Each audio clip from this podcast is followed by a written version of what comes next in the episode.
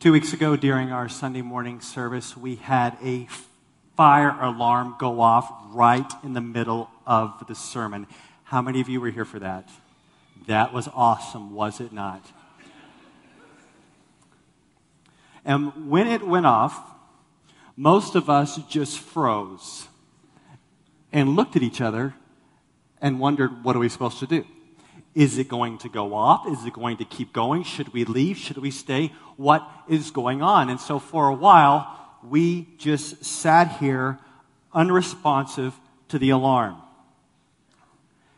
The next day, I'm not joking, the next day, I was reading a book called The Examined Life. And the author was telling story after story after story of the destructive outcomes of people who failed to respond to fire alarms. No joke.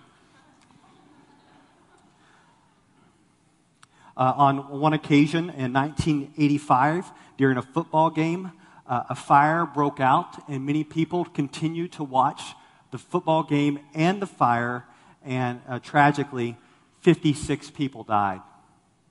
On 9 11, when the first plane hit the North Tower, the fire alarm went off in the South Tower, and many people ignored it, continued to type, talk on the phone, and go to meetings. And many died uh, being unresponsive to the fire alarm.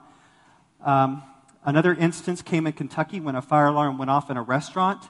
Uh, many of the people wanted to pay their bills before they left, and unfortunately, many people uh, did not exit in time and died during that that, that fire. And, and so the question that the author was asking is that why do so many people fail to respond to fire alarms? And his answer was this We resist change. Even the little small change that would save our lives, we resist it.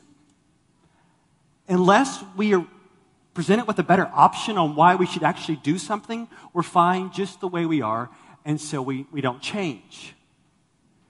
And this is not going to be a sermon rebuking you for being unresponsive to a fire alarm, though next time it goes off, we'll file out in an orderly fashion.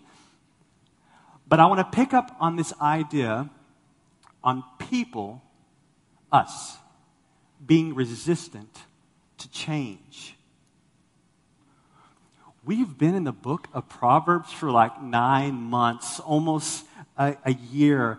And each week, as we've been going through Proverbs, we've been going after the heart. We're trying to get you to change from foolish to wise living. And each week, if you've been here, the fire alarm has been going off.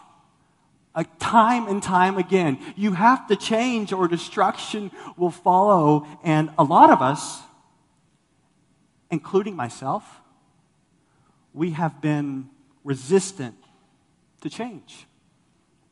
Take the seven deadly sins, for example. We spent seven or eight weeks going through those. We talked about pride, anger, gluttony, sloth, lust, envy, and greed. And the alarm kept going off. If you continue along these paths, you will be destroyed. And many times you sat there and I preached here and we're like, I don't see a fire. I don't smell smoke. I'm safe. And change doesn't happen. So this brings me to today, to the very last sermon in Proverbs. We're finally finishing today. And here's the question Do you really want to change?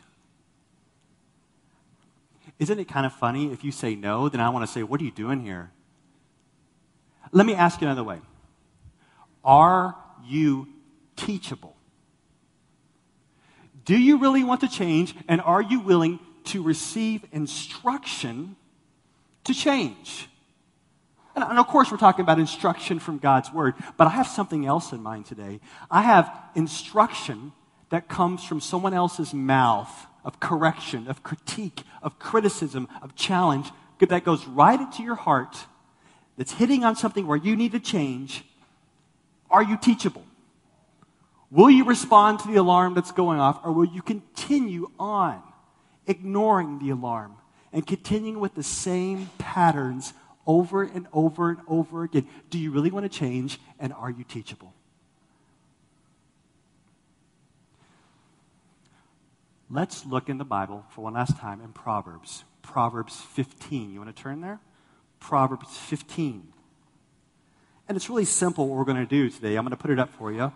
We're going to consider two types of people and the distinguishing heart traits that separate them, and the two paths and the people who choose them. And the first path is going to be the teachable or on the path of life. And I just got to admit, today is not going to be one of these easy sermons for me to preach. It's not going to be one of these feel good sermons. It's like kind of like, I, I, just feel like I got to preach it. I got to end Proverbs this way. Uh, we're going to throw out a lot of grace, but also a lot of challenge. So just kind of be ready for that. There's going to be some challenging things, and it's kind of hot in here, and I feel like we're going to be duking it out. So I'm going to take off my jacket, getting ready to throw down here. It is hot. The AC's broken. Sorry about that.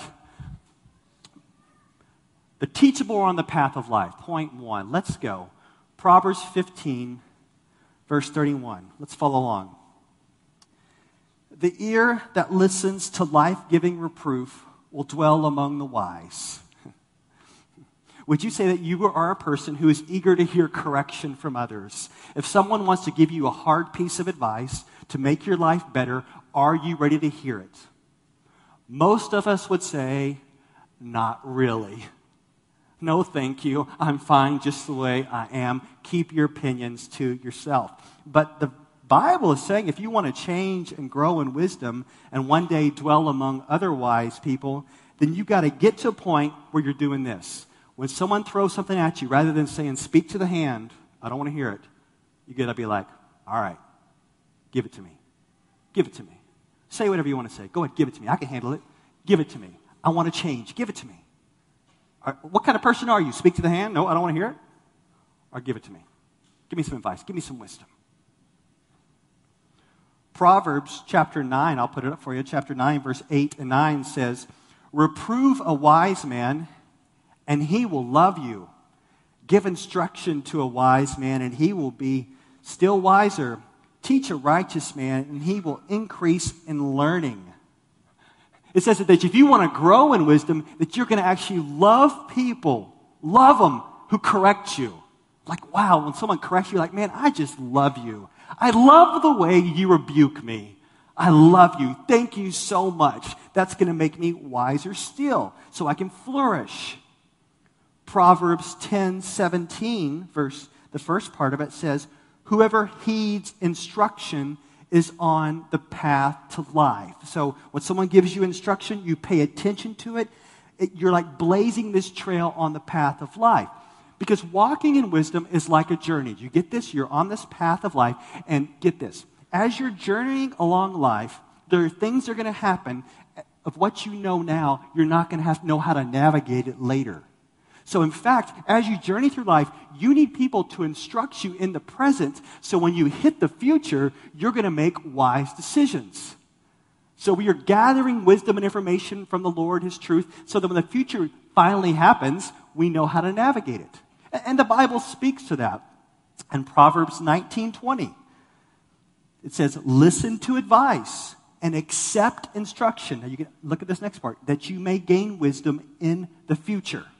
Don't you like that? So listen to it now, so when the future hits, you'll know what to do. So it's like you can think about athletes who go through practice. Pay attention in practice because the future game is coming, and when the game comes, you're going to know what to do. Same thing happens in life. We want to be instructed. So if you're on the job and you want to get better, you'll listen to what people have to tell you so that in the future you'll be better at your job.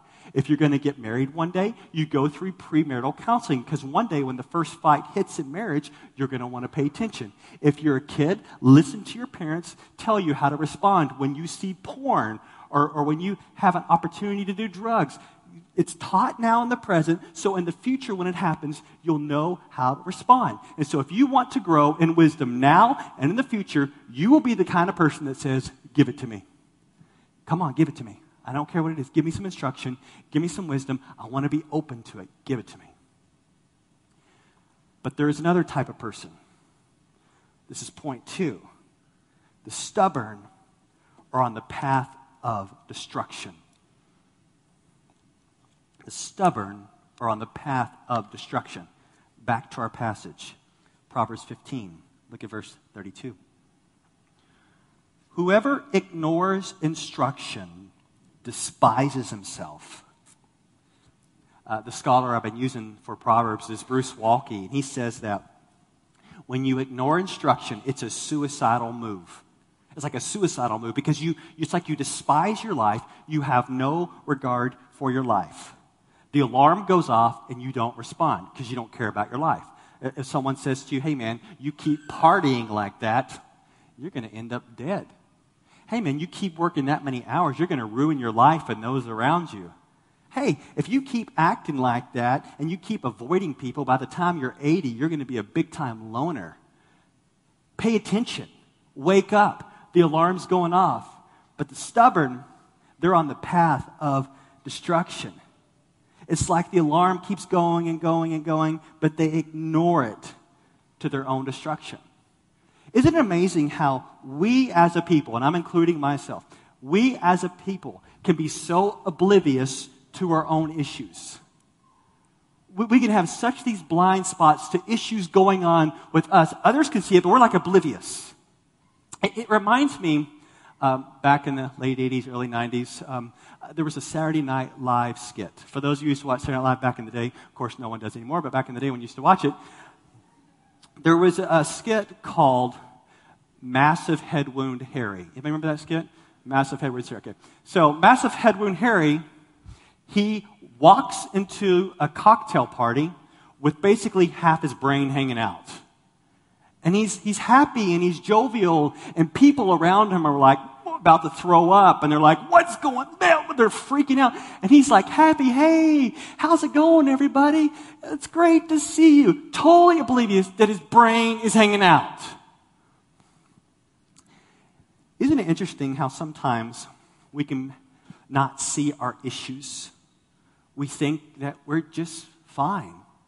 We're like the proverb uh, that, that says in Proverbs 12 15, the way of a fool is right in his own eyes, but a wise man listens to advice. So the fool thinks it's all good. We see people who, like with their brains hanging out, they got such issues. We're like, dude, you better deal with that. And they're like, I'm all good. I don't know what you're talking about. I'm good. There's nothing wrong with me. I don't need correction. I'm doing good. I'm fine. But their issue is so obvious for people to see. And the Bible calls these people, and I know there's a lot of kids in here, and I'm sorry I'm going to say this word your parents tells you not to say, but the Bible calls these people stupid. It does. I know you're not supposed to say that word, but the Bible does. And it calls some people stupid. Don't you say that word. The Bible can say that, okay? Calls some of these people stupid and stubborn. Let me put up this passage for you. Proverbs 12:1. Whoever loves discipline loves knowledge, but he who hates reproof is stupid. The person who does not listen to correction is stupid. In fact, the word stupid is referring in different passages to stubborn animals. It is. They're a stupid, stubborn animal. There's other verses that talk about stupid, stubborn animals. And people who do not listen to rebuke or correction are like a stupid, stubborn animal. Now, there is precedent for what I'm about to do. Pastor John one time was up here trying to illustrate, the point of sloth, and he showed a picture of his dog. This morning, I'm going to illustrate the, per- the point of stupid and stubborn. So I'm going to show a picture of my dog. Let's see her. There's my dog. Aw, yeah, hmm, exactly. So this dog, just in case you're wondering, is called a sheepadoodle. Don't ask what that is. All right. Well, just so you don't get all confused, it's a sheepdog plus a poodle. Who knew? Yeah. So here we go. But this dog is cute, but stupid. cute, but stubborn. We're like, it's time to go to bed. Not going to bed. Dragged by the neck, feet sliding all the way across the floor. Get into bed. Stubborn, but cute. So here, here comes here comes some of my hard preaching right now. Some of you are so cute. but you are stubborn. You're just stubborn. You won't take correction. You won't take discipline. You won't take training. You're stubborn, but you're cute. As we've been looking at Proverbs, it's very clear that you're either on one path or the other. It's, that's what Proverbs presents one path or the other. But what we find in our own lives is that we're hopping from path to path, right? We're like, one day we're taking instruction, the next day we're not. We're like, boom, boom, back and forth, path to path. And, and the issue it comes down to, why do we keep hopping paths? It's, it's because what's going on in our hearts. Some days we want instruction, some days we don't, and it all comes down to what is going on inside. This brings us to the next. Look at verse 32. Whoever ignores instruction, chapter 15, whoever ignores instruction despises himself. But he who listens to reproof, you got it? But he who listens to reproof gains intelligence. Now, that word intelligence, for those of you who are looking in your Hebrew Bibles right now, that word intelligence is actually the word heart. So the person who listens to reproof has their heart shaped by God's wisdom, and their heart will grow in line with God's truth. It'll be formed with the way of Christ likeness. So the issue is what kind of heart is going to listen to reproof, and what kind of heart is going to reject reproof? What is going on in the heart? We get tipped off by the last verse, verse 33. Shows us the heart. The fear of the Lord is instruction and wisdom, and humility comes before honor. So back to point one. The teachable are on the path of life. And who are the teachable? Those are the people with the humble heart the humble heart that is open to change. It's a heart that fears the Lord. What does it mean to fear the Lord? Here we are nine months later. What does it mean to fear the Lord? God is God and you are not. And since He is God, He can tell us what we need to do. He can change us and we're open to receive His instruction. We're humble. We're not proud because God is instructing us and shaping us and making us more and more humble and wise. And so those of you who truly accept instruction, and critique and challenge, you realize that you don't have everything figured out. You need some change. You need to know a better way. And so you're open to instruction. You're always growing. You have a humble heart. Proverbs 17 10 puts it like this A rebuke goes deeper into a man of understanding than a hundred blows into a fool. So you can take a fool and try to instruct him, and you can physically beat him 100 times, and he won't get it. However, a man of understanding, all you need to do is talk to him. He'll take the verbal correction, it will go d- deep down inside of him, and he will embrace it, and he will find his heart changing because it's a humble heart. It's a heart that wants to change. But what about the heart of the stubborn person? Well, go back to point two. The stubborn are on the path of destruction. The stubborn have the proud heart. When you find yourself resistant to change, re- resistance to reproof or rebuke or challenge, if you find yourself resistant putting up the hand, probably something's going on inside. You're too proud to take advice. You're too proud to take wisdom. You're too proud to take correction one of the uh, most famous verses on this, um, I really like it. It. I like it in the NIV version. It's Proverbs 13.10. Proverbs 13.10 says, Pride only breeds quarrels, but wisdom is found in those who take advice. So rather than take advice, get this, the proud person rejects it and arguments breaks out. Because why? The proud person always wants to be right. The proud person never wants to be wrong. The proud person sees no reason to change. The proud person has a heart that says, you know what? I'm right. I'm never wrong. And you know what the proud person does? Get this. The proud person keeps making the same mistakes over and over and over again. And even in the church environment, we can say the proud person continues to make, do the same sins over and over and over again. They don't think anything's wrong.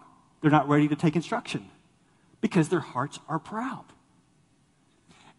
It's baseball season right now, and many of you have your kids in Little League. And usually, when you start Little League Baseball, you start out in T ball. And I've been a part of plenty of T ball teams with my kids. And what tends to happen in T ball, in fact, it happens every year in a game, a kid will hit the ball and run to third base. I never want that to be my kid. But he, he runs to third base, and you tell the kid, look, man, you got to run to first. And they'll go, okay. But sometimes a kid won't get it. Next time up, he runs to third base. And you say, look, man, you got to go to first base. And he's like, well, third base is so much closer. I just can just go right there to it.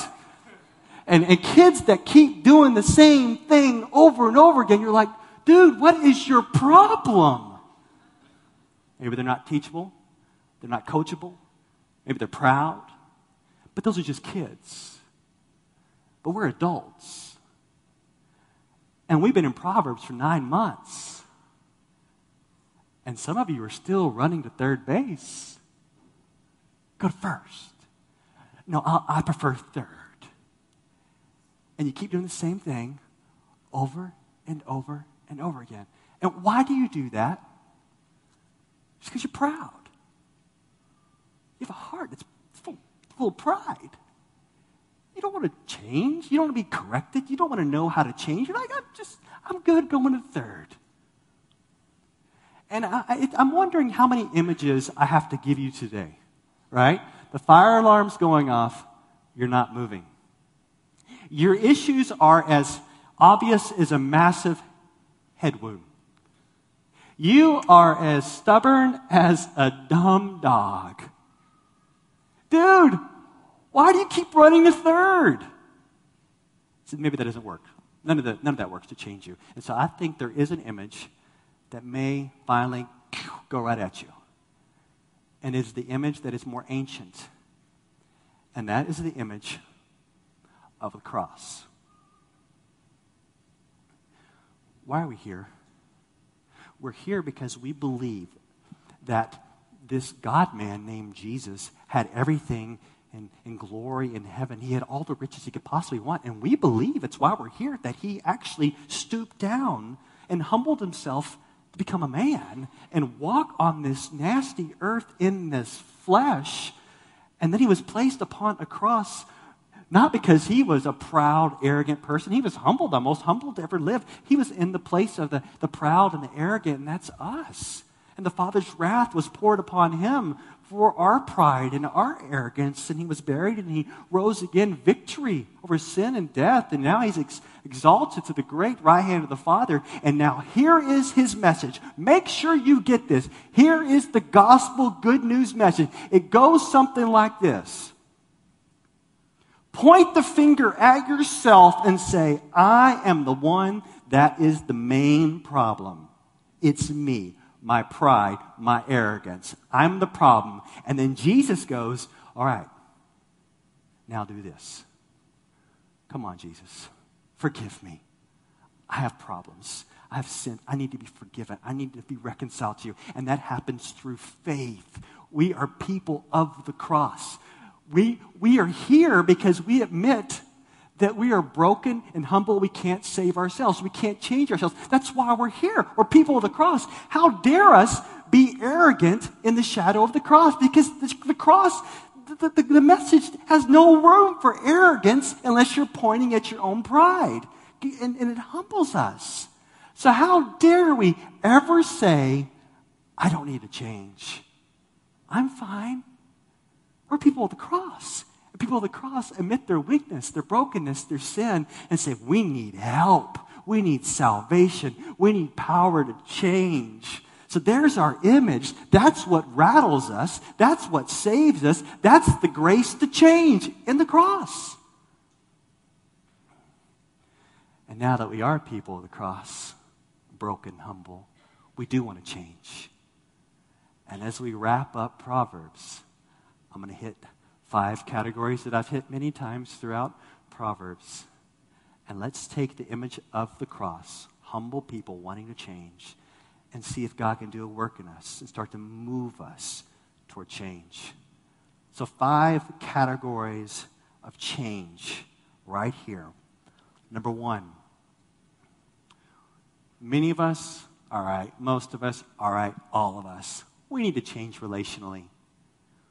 Where do you need to change in the way you treat other people? We have issues with other people. This world would be fine if there was just us, me, by myself, without other people. But since we have to interact with other people, there are ways that we treat them that's full of hate, impatience, anger, wrath, whatever it is. Maybe you're too bitter, too impatient, too distant. Where have you failed to love others and you need to change? I'm not calling you to change instantly. I'm just getting you to the point where you're pointing the finger at yourself and saying, I need to change. I've told you about this before, and many of you know this from years ago. But my wife, uh, many years ago, started a group for women. It was called the Angry Moms Group.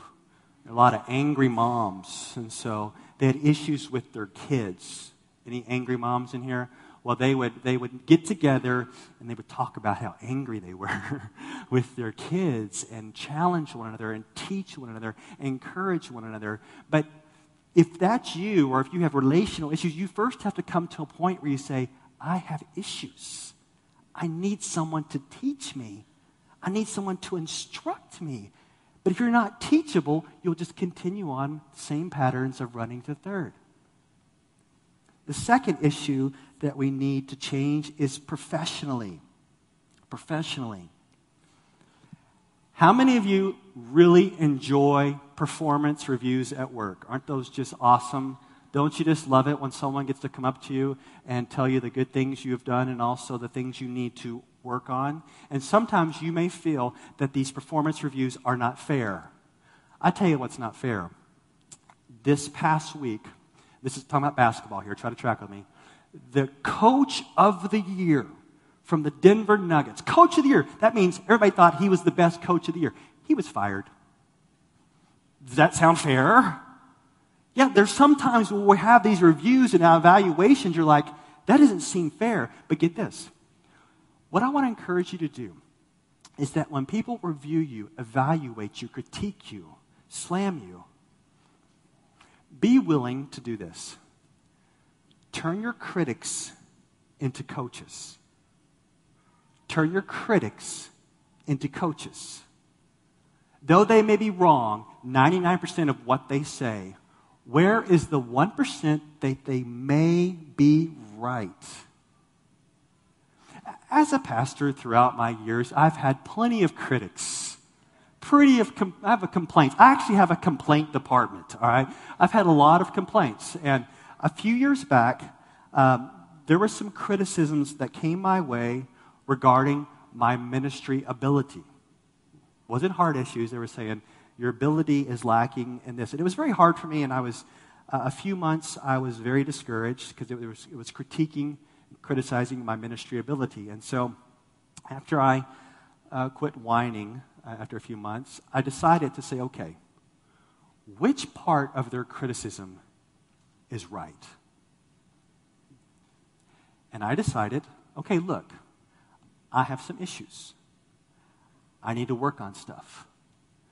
And so I went back to school as an adult. And this past December, which is actually kind of humorous for me to tell you this, this past December, I graduated with a doctorate degree. But do not be impressed, because I'm not.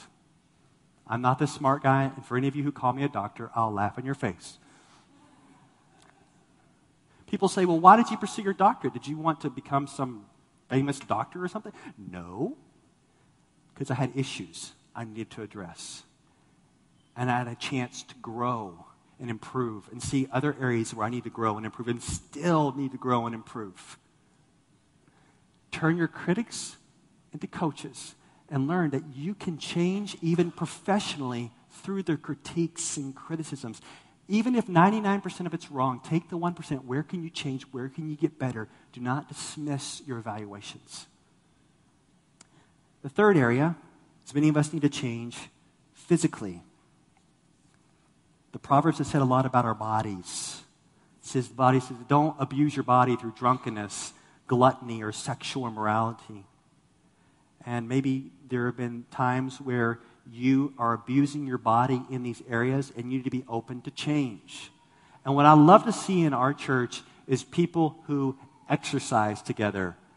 Uh, they keep each other accountable with regard to their body and what they eat, or they keep each other accountable for sexual purity, or they keep each other accountable for sobriety. Because what tends to happen is that our bodies can become out of whack and become, our appetites and passions can get away from us, and we need other people to encourage us to speak truth on how, in a sense, we can beat our bodies and bring them in submission to us and the Spirit.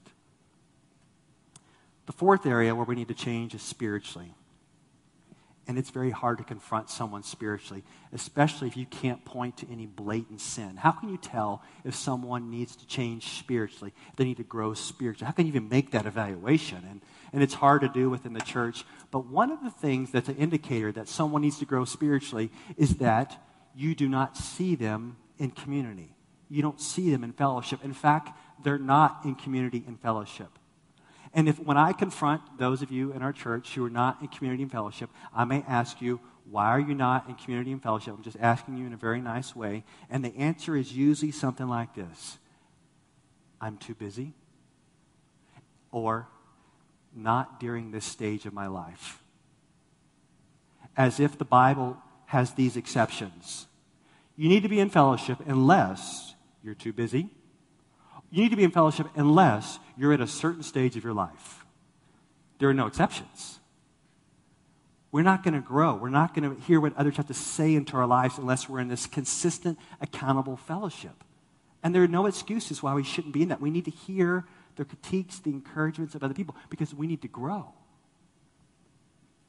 And now, the last area of change, just kind of made this one up here, is radically.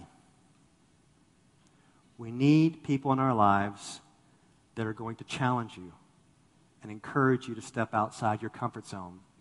Because the default of every single person here and the default of my heart will be one of seeking comfort. I want to be comfortable. I want a life of ease. And I need you to encourage me to keep pressing out and stepping out of faith. This past week, my wife was talking to someone. She, was, she doesn't even live on our street. She comes to volunteer. And she was pushing this woman on her street in a wheelchair who can't move. And she just comes and volunteers her time. And my wife was talking to her. And this woman's a believer. And not only does she volunteer her time with this woman here, she has brought in uh, an HIV child into her house. In fact, she's also invited a family of four to come live with her that, that needs some financial help. So here she is volunteering, helping this woman here, and she uh, has an HIV child and, and a family of four living with her. And my wife came back and she said, Man, I am so encouraged when I talk to her. And I thought, Well, why would you be so encouraged by that? That sounds crazy. That's kind of the point. We, we need people to stir us up, believers to stir us up to love and, and good deeds, to step out, to, to not always seek that which is comfortable, to, to branch out and move out in faith in, in a radical lifestyle in service to the Lord. So I end with a dare. I end Proverbs with a dare. And the dare goes like this to everyone here I dare you I dare you, I dare you this week to find someone, a friend, a colleague, if you're really brave, your spouse, if you're really, really brave, one of your kids, and ask them this question Give me one area I need to change. Tell me just one area I need to work on. Just give me one. If they start making a list, say, no, no, don't make a list. Just one. Give me one area I need to work. And here's the trick. Here's the trick. This is the big trick. Not the area you think you need to work on. Isn't it interesting? We want to work on issues that we think we need to deal with when there's something else, massive head wound, we need to deal with.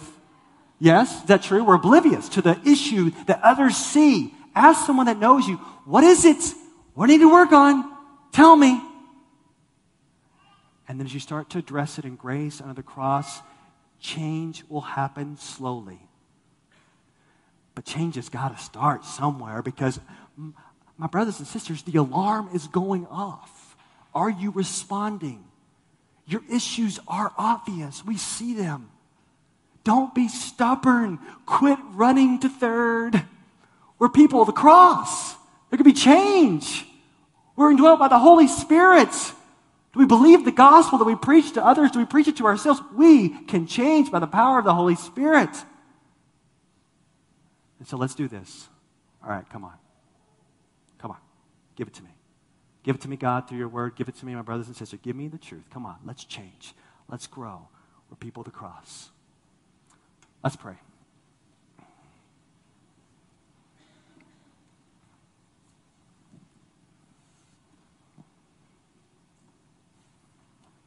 Father, thank you so much that it's not about us working in our own power. It's not about us getting our act together. It's about us recognizing who we already are, and we are broken people. We're broken people that need help. It's overwhelming how much help we need. It's overwhelming how much help I need. If, if dependence is the goal, then weakness must be the path. And so may we recognize that we're weak. We need help. We, forgive us for our stubborn hearts, our pride and arrogance. How dare we be full of pride in the shadow of the cross? Thank you, Jesus, for forgiving us. Thank you for changing us. So, Lord, I pray for my brothers and sisters. If any of them are not responding, I just ask today will be the day they start responding. They'll start talking. They'll start opening themselves up to change so that we're not back here a year ago, a year from now with the same issues. The same issues. So may you change us now, Lord. May you continue to work on us now by your grace as people of the cross. Change us. In Jesus' name, amen.